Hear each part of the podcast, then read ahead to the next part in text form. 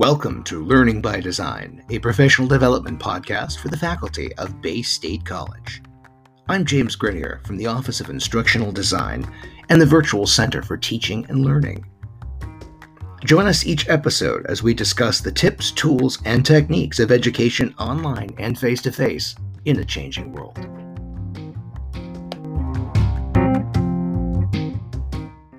And our guest today is Lance Eaton, who is the Educational Programs Manager for Berkman Klein Center for Internet and Society at Harvard University, and also an adjunct instructor at North Shore Community College and Southern New Hampshire University. Lance, thanks for joining us today.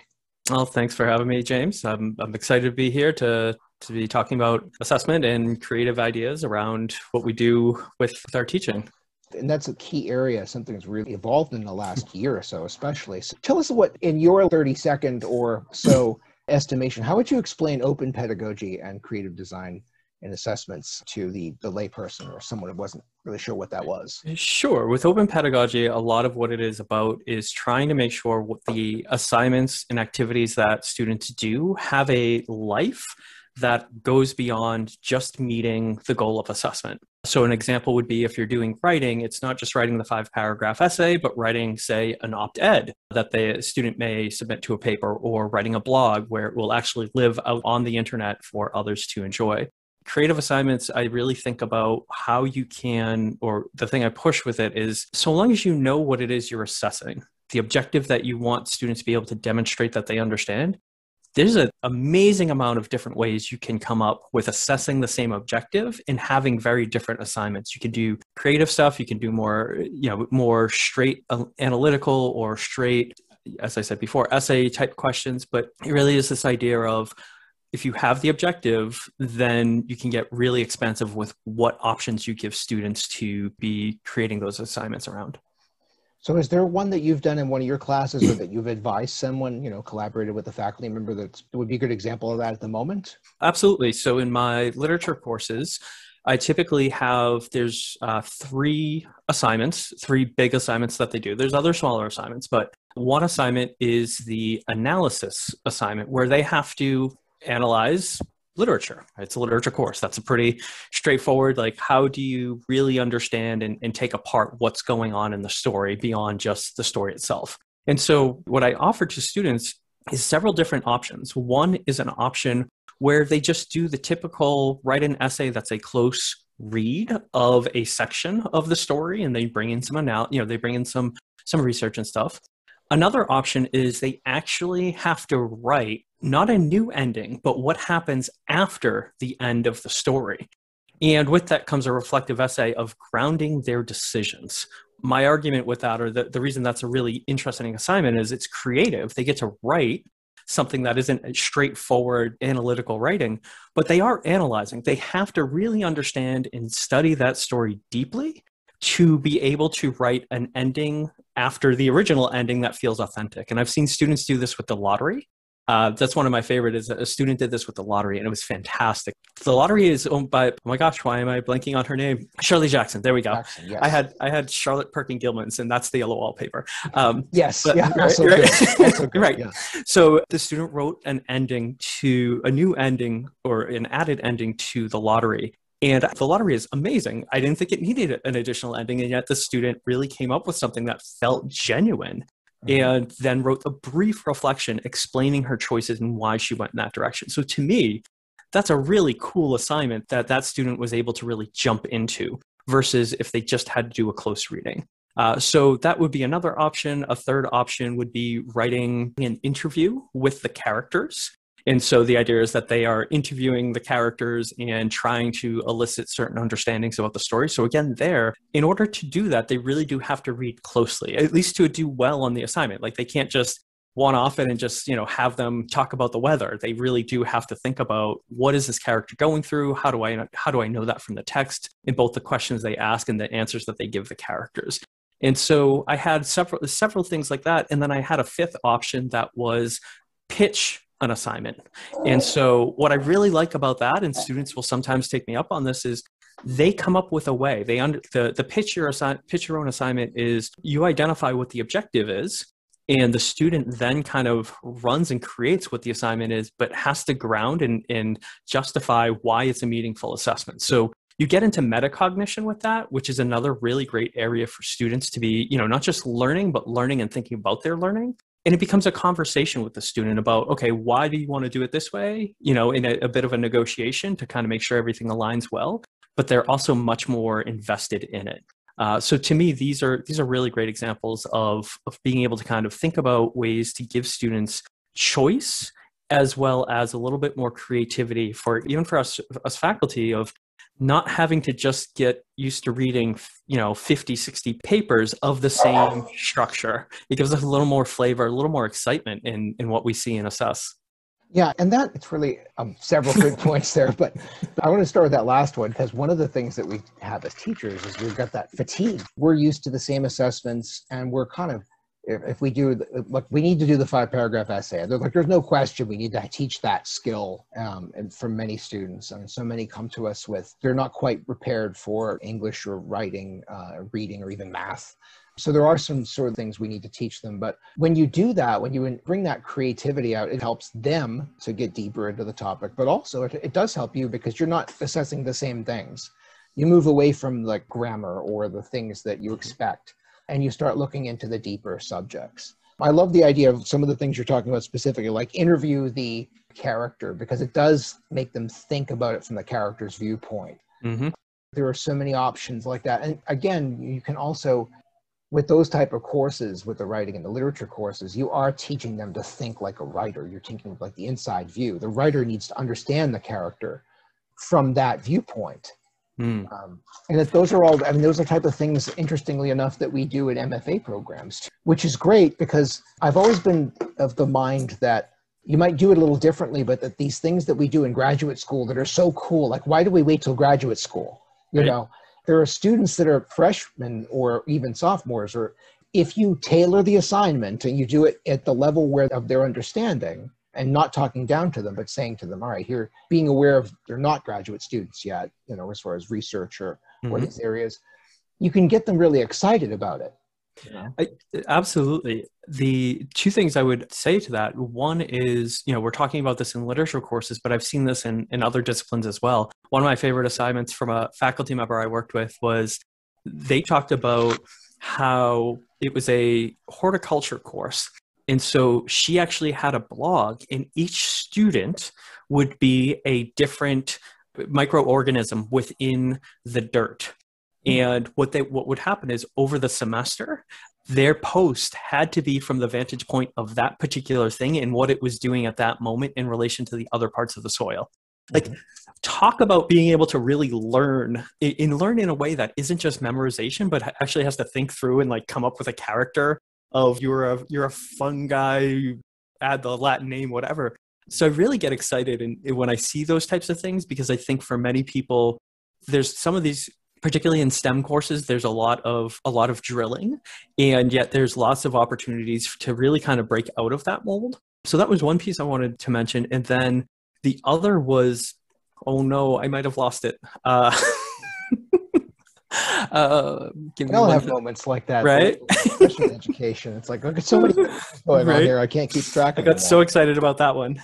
um, like, that's good, actually. It will. It will come back, I'm sure yeah. Talk about STEM too. So, like the STEAM movement, which was mm. to move art of different types of arts within the STEM, was a big thing a few years ago, and it still happens.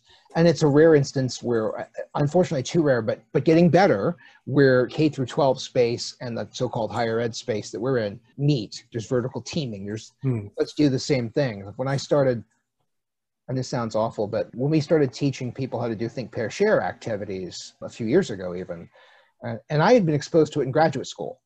And I'd say that, and I'd honestly say, well, I learned this in grad school, but then I found, that, of course, they were already doing it in K through 12. They're kind of like, yeah, we've been doing that for a long time, you know. It's, but it's such a great idea. It's a great way to build that engagement.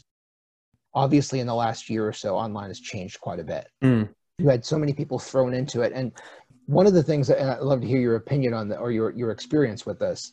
But one of the things I've said with faculty, especially last spring when they were jumping online who hadn't been teaching online, this is not online teaching. What you're doing is emergency remote instruction.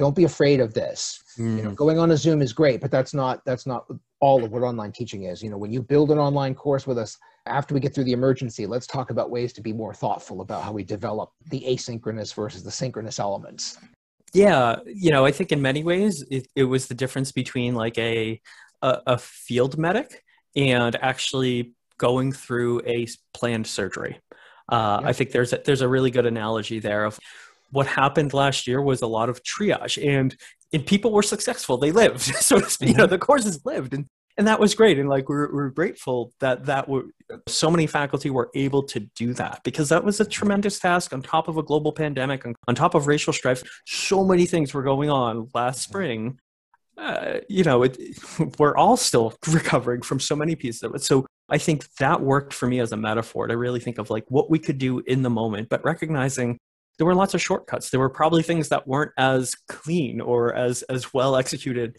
but that's okay. Like we did what we could.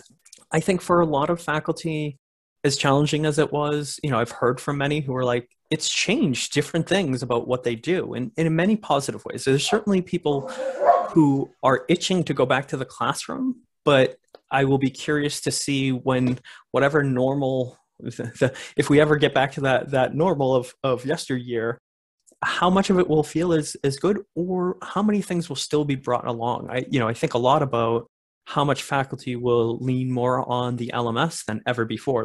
Many institutions were like no faculty needs to use it and you would have you know i remember being at institutions where it was like a quarter of the faculty actually use their shells uh, their, their lms shells and now it's like I think we might actually have more than that. Uh, I mean, I think going forward, we'll have most people using their shells, and it'll be an exception rather than you know than a than a, a commonality. Um, and I did remember what the second piece was. oh, yeah, go ahead. so the second piece to what you said earlier was you know that idea of graduate assignments you know being actually in some ways applicable or when framed rightly you know useful for undergrads and, and students that are coming in. You know i'll speak to that in in the literature course that i was teaching. Again as a mixture of having options around and, and the ability for students to pitch their own assignment one great example was the student who uh, also in this literature course most of the readings the students can choose their own. There's usually one central reading and students choose the rest of the readings uh, based on how I, I group them. This one student throughout the semester picked every reading every reading he could that was on maritime culture. He was a fisherman up in gloucester. And so like he loved to get into that piece of any of the stories. Like if there was even a hint if a fish was just mentioned he would find it and he would be reading it. And so what it ended up being for his final project was this fascinating timeline of what maritime cult maritime history looked like throughout the uh, it was American History One. So throughout the the really the 1500s to the 1800s, and contrasted that with the literature and like the the veracity of of the pieces of literature with what was going on like this fascinating look of at literature in in the real world that like it definitely was a graduate level concept or that would be something you would see in a graduate level course but the student because they had the free will to or they had the, the freedom to read what they thought was valuable to them and also do an assignment that they were engaged in like produce this awesome work that i'm still talking about mm-hmm. Yeah, and you know that element of choice for adult learners, right? We started getting mm-hmm. adult learner theory, right? You know, even Vygotsky way back, right? We said, right. you know, give them a chance when at all possible to choose their assignment, right? You know, or or within the assignment, or you know, whatever it is, whether it's a reading or uh, if you're using a case study mm-hmm. in a mm-hmm. business environment, you know, there's so many case studies, and um, I mean, narrative any of, of any kind, you know, mm-hmm. can there there can be elements of choice there.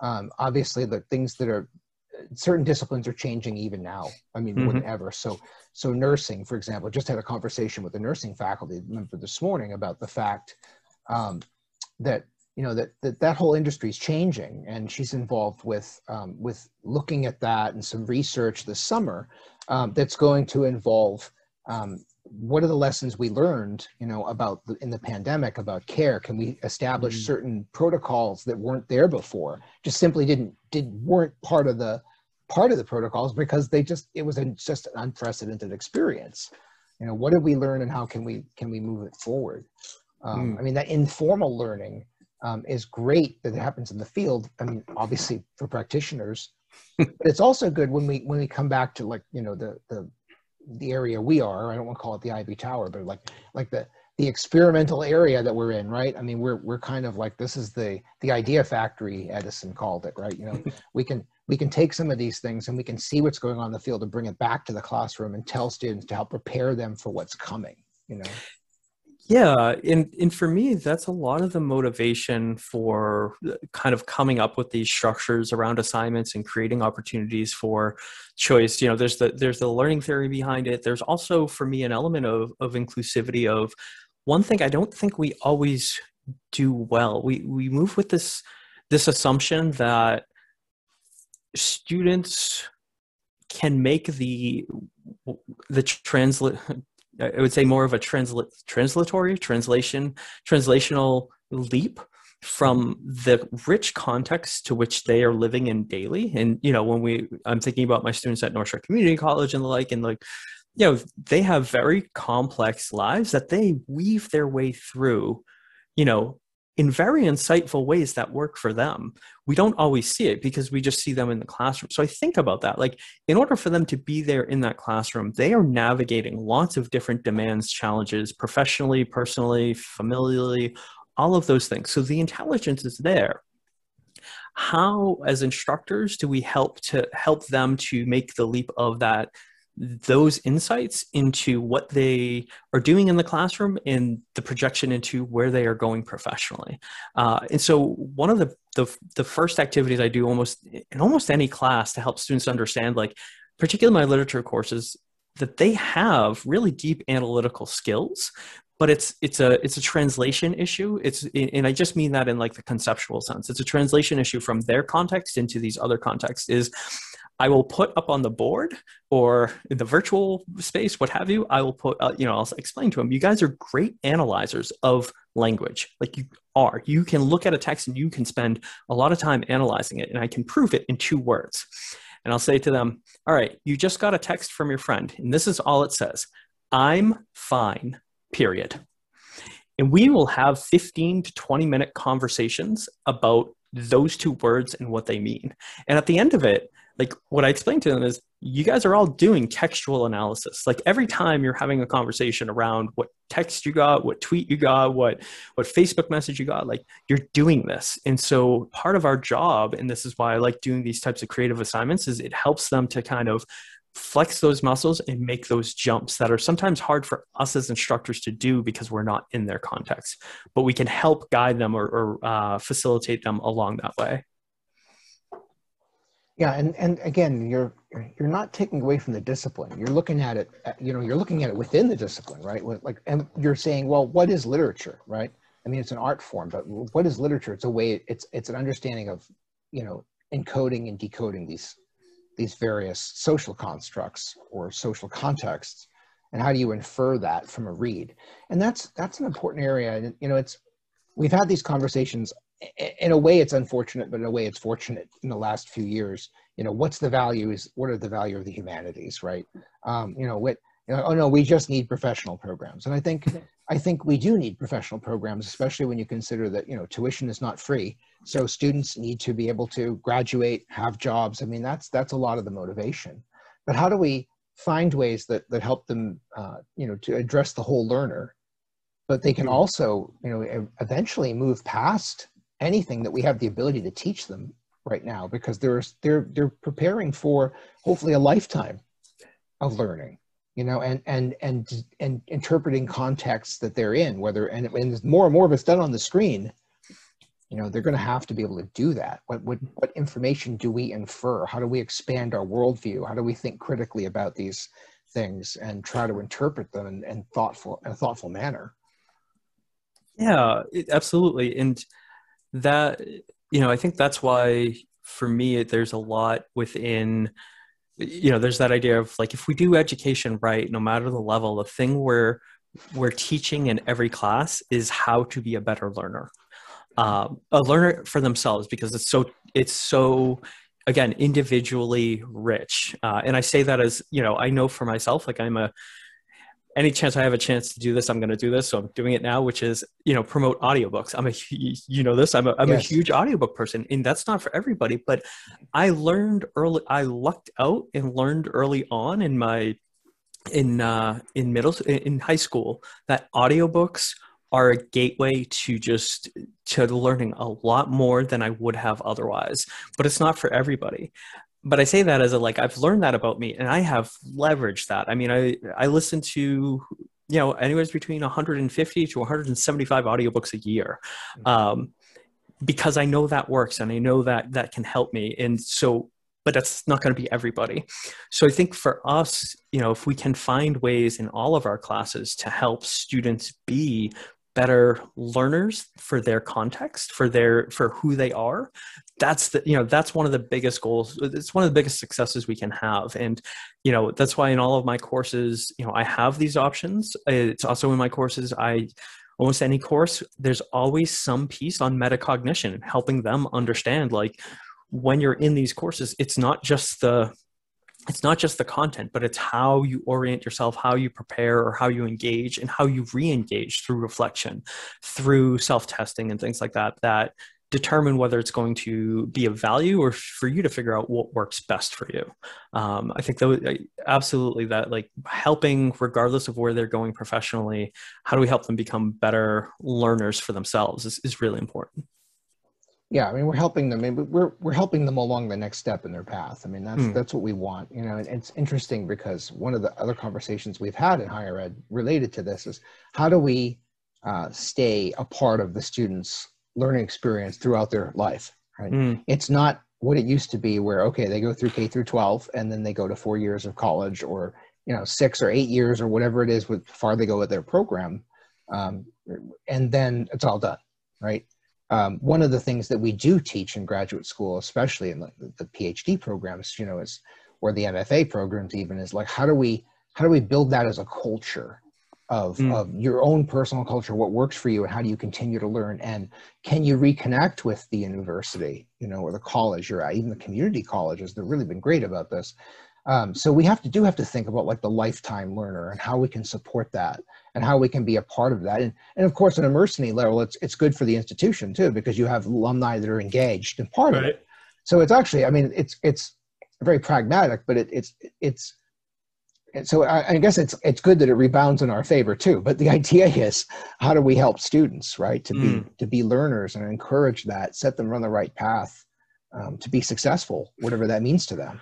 Yeah, and I think you know circling or pulling in that informal learning options, you know, now is is there's just there's so many opportunities to learn um, in many different areas. So I think you know, yes, ideally they are going back to formal institutions for the various accreditations and whatnot. But if we can structure them in a, if we can structure our engagement with them in a way that they can go on to, I mean, I, I can't even think of how many times oh, my cat there's my cat showing up like clockwork. Um, For those I, of you at home listening on the podcast and can't see the video, that's yeah. what happens when the cat joins. That's all right. My dog is over here trying yeah. to uh, trying to be a part of it. They're they just they they want to be a part of the conversation. I mean, it's it, it's one of the better parts of of of everything that's happening in COVID is all the pets that are now Zoom celebrities. Mm-hmm. Um, yes. so.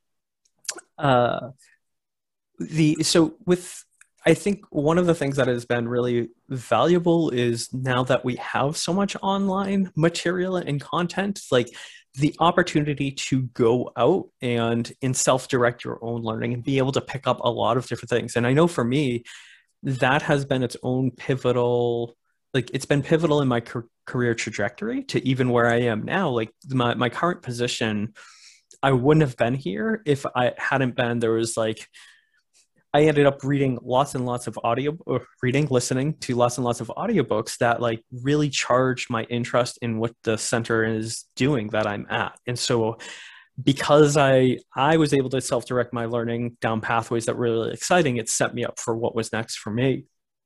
And I just think there's so much great material out there if we again, you know, work along these lines of encouraging students to follow things that excite them and interest them or uh, that they can continue to learn about and become specialized in.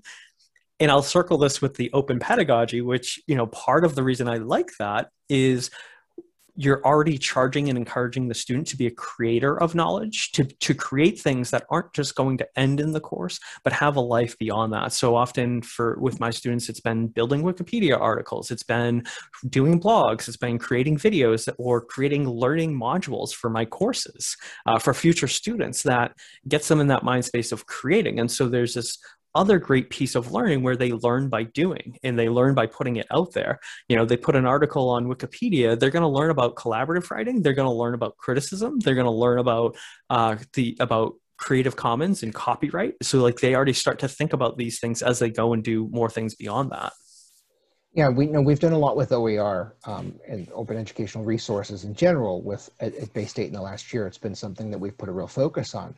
But now you're talking about taking that next step, right? So we're not just saying, okay, well, here's an OpenStax textbook and it does save money for the students and it's got good content. So we're done that. But you're talking about that next level, right? How mm-hmm. do we have students become co-creators? Yes. Um, and and and one of the ways we've done that, we started to do it with some classes, or even you know the class is going to be taught next semester. Um, you can say that, look, we would like to create an OER document when this is all done um, that we do as a group, or you put, mm-hmm. you, as your case, you're talking about putting it on Wikipedia, which is already public. And mm-hmm. like, how do we share that space? How do we use that to, um, to engage the community at large and to help future students? You know, like what would you say to them? Um, and you're basically you're saying this these are the important things in this discipline. These are the important things on this subject things you should be aware of at this moment in time. That mm. might change but now that's open for the next group of students to do the same thing. Yeah and that, that's in my i teach a course on popular culture in the us and what i have them do is each one you know each week they have some choices of assignments and it's you know participate in a discussion or annotate the learning guides. Now, these learning guides I created about a decade ago. I try to update them every semester, you know, according to certain changes or what what's more, you know, more popular or what starts to feel dated. Certain references that I'm like, eh, I don't know if people will get that unless they Google it. But what I also, as part of this annotation assignment, these learning guides are all Google Docs. And so they will go in and they will add to them. They will add annotations, things to, to expand upon.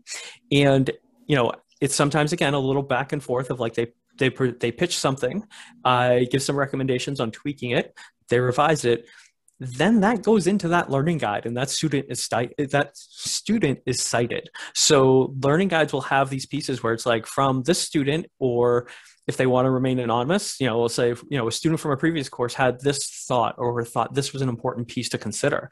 So mm-hmm. those are growing um, in, in morphing as a result of student efforts. And then the other piece that I do in that course is the last four weeks we do case studies. And initially I built out the first four case studies and they were very much a reflection of me and my interests. So like one is on fandom, one is on horror comics in the 1950s, another is on uh, zombie post 9/11 zombie films, and the the fourth one is on um, uh, on how we greenify or, or greenwashing and in, or consumerism and greenwashing in popular culture.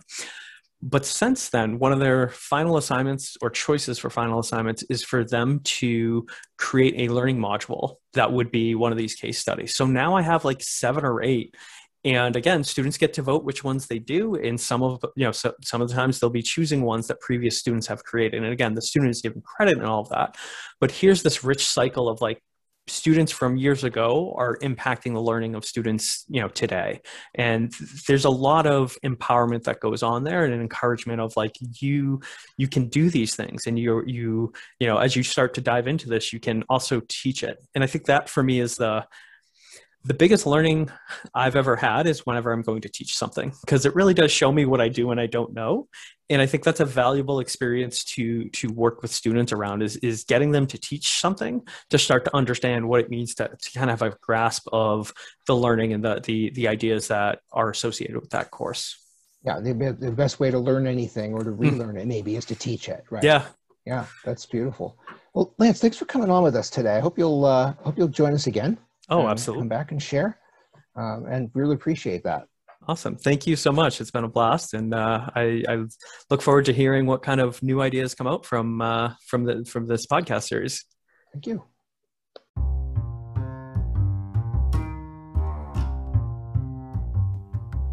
Thank you for joining us on Learning by Design. Tune in next time for more. If you have questions about online design, teaching, or educational technology, feel free to reach out to us at the Virtual Center for Teaching and Learning in Canvas.